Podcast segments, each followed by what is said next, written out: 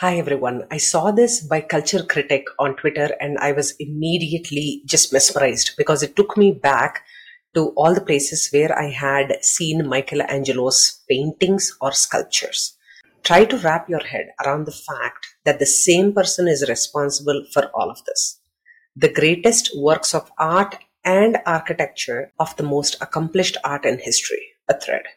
Um, some of these things I had a chance to actually see them in person, and I have to tell you, it is a spellbinding experience. You cannot even literally wrap your head around the brilliance of the mind of a person who could be even imagining and let alone bringing them to life like this.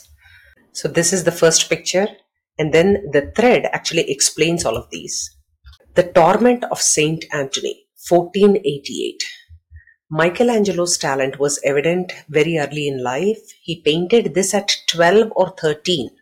I don't know the historical references that this guy is mentioning here, and I also don't want to, you know, butcher the names that I'm talking about. So I'll just leave this here for you to read. Michelangelo added his own twists, like giving some of the demons fish scales. This is his rendition and this is supposed to be done when he was 12 or 13 okay even if you're naturally gifted geniuses like these are extremely prolific. They literally believe in the power of compound effect. And this is not something that came out to be an overnight thing. You know look at the intricate details and everything and it's just amazing. The second one is Pietà I hope I'm uh, pronouncing it correctly, but if you notice, this is Mother Mary and Jesus. That is the sculpture this is about. So I saw this sculpture in uh, Vatican City and under the Saint Basilica's dome, you go into that huge hall and you just turn right and there this is, it's just stunning. Just look at it and look at the texture of the body, the cloth that is draping.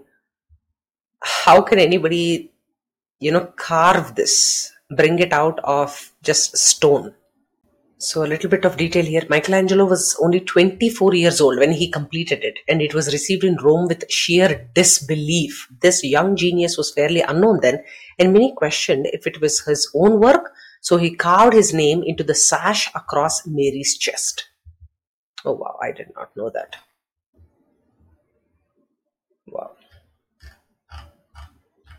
So David, we we know so many memes about this, but so this is David. Let me show you some history. Still in his 20s, he carved his most iconic work, The Young Shepherd Confronting Goliath.